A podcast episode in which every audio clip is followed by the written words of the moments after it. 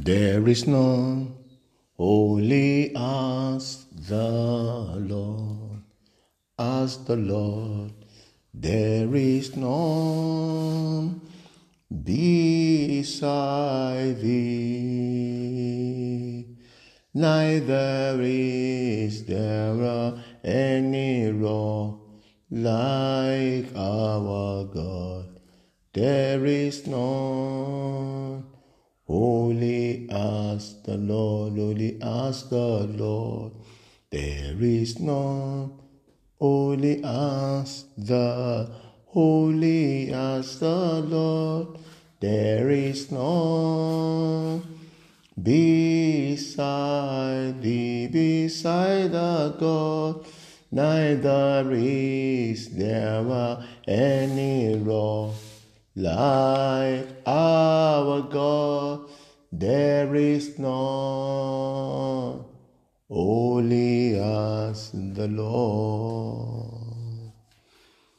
Father, Lord, we thank you, Lord, we bless you. Jehovah God, we give you praise. Almighty God, we exalt your holy name. God of heaven and earth, we magnify your name. Father, Lord, we thank you, Lord God, for this day, O God. We thank you, Lord God, for your mercy. We thank you for your love. We thank you for your grace that is sufficient for us, Lord.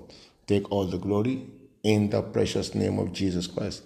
Our Father and our God, we continue to thank you, Lord. We, con- we cannot thank you enough, for God, for all that you have done, for all that you are doing, and for all that you will do. Take all the glory in the precious name of Jesus Christ. Mighty God, I say good morning to you, Jesus. And I, Lord, want to thank you on behalf of everyone listening to the sound of my voice, hearing the word of God. I want to thank you on their behalf. Lord, take all the glory in their lives, O God, in the name of Jesus Christ. Be thou glorified, be thou exalted, Lord.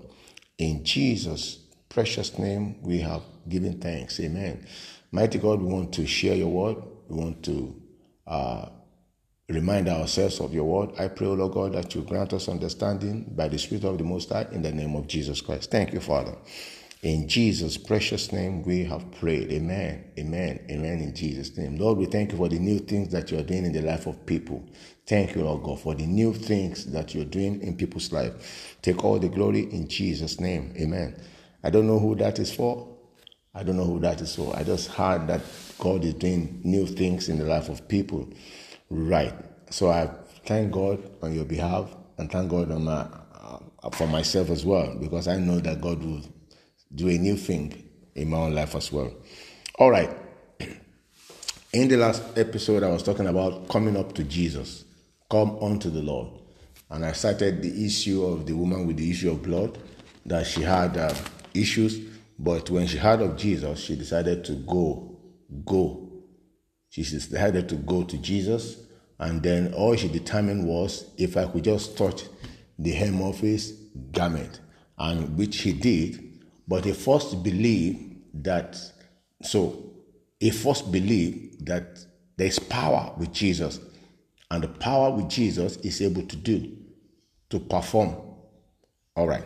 So today we're going to continue in that line. Please, I want you to remember that on this uh, platform, we just remind ourselves of the Word of God. We exhort ourselves. We encourage ourselves in the Word of God.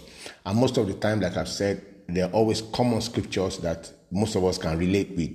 Right. So today I'll be coming from two scriptures. Two scriptures. One is coming from Isaiah chapter 55, uh, from verse uh, 10 or 11, and the other one will be coming from Hebrews chapter 4. Hebrews chapter 4 is one of my uh, favorite scriptures when I newly got born again. Maybe we should start from there. Hebrews 4:12.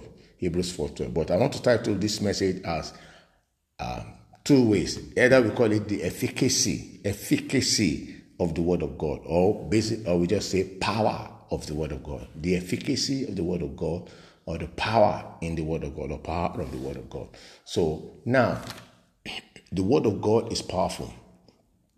And whatever God says that proceeds out of the mouth of God, or that you find in the Bible, it is as sure as you say it. That's why we say the word of God is a more sure word of prophecy. Prophecy can fail, right? But the word of God will never fail. Even the Bible says that God honors his word more than his name. I tell people this, even those so the people who call themselves prophet, The fact that you saw something and you, you said you said to me or you said to me what God has shown you and does not mean that it will come to pass, especially if it is a negative prophecy. So you don't brag to me that what I've told you will come to pass. It is what the Lord has shown me.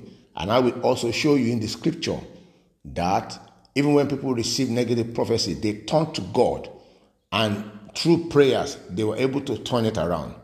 They were able to turn it around. So if you tell me, give me a prophecy, and there are prophecies that are positive prophecies that don't come to pass in life for people, because even when you receive positive prophecies, you still have to go back to God and present before God and pray over it to bring about a manifestation. Paul was writing to Timothy, and Paul said to Timothy that with this prophecy that has gone ahead of you, you need to war a good warfare. so, both ways, either a good prophecy or uh, a negative prophecy, you need to pray. But the word of God is a more sure word, more sure, is potent, more powerful than any prophecy. Right. Okay. So let's let's look at Isaiah chapter 55. Let me let me take it from there. so Isaiah chapter 55, I want to begin read from um, verse 10. Let's take it from verse 10. It says, For as the rain cometh down and the snow from heaven, and return not thither, but watereth the earth, and maketh it bring forth and bud, that it may give seed to the sower and bread to the eater. Now, this is where we're going, verse 11. It says, So shall my word be that goeth forth out of my mouth. It shall not return unto me void, but it shall accomplish that which I please, and it shall prosper in the things whereto I sent it.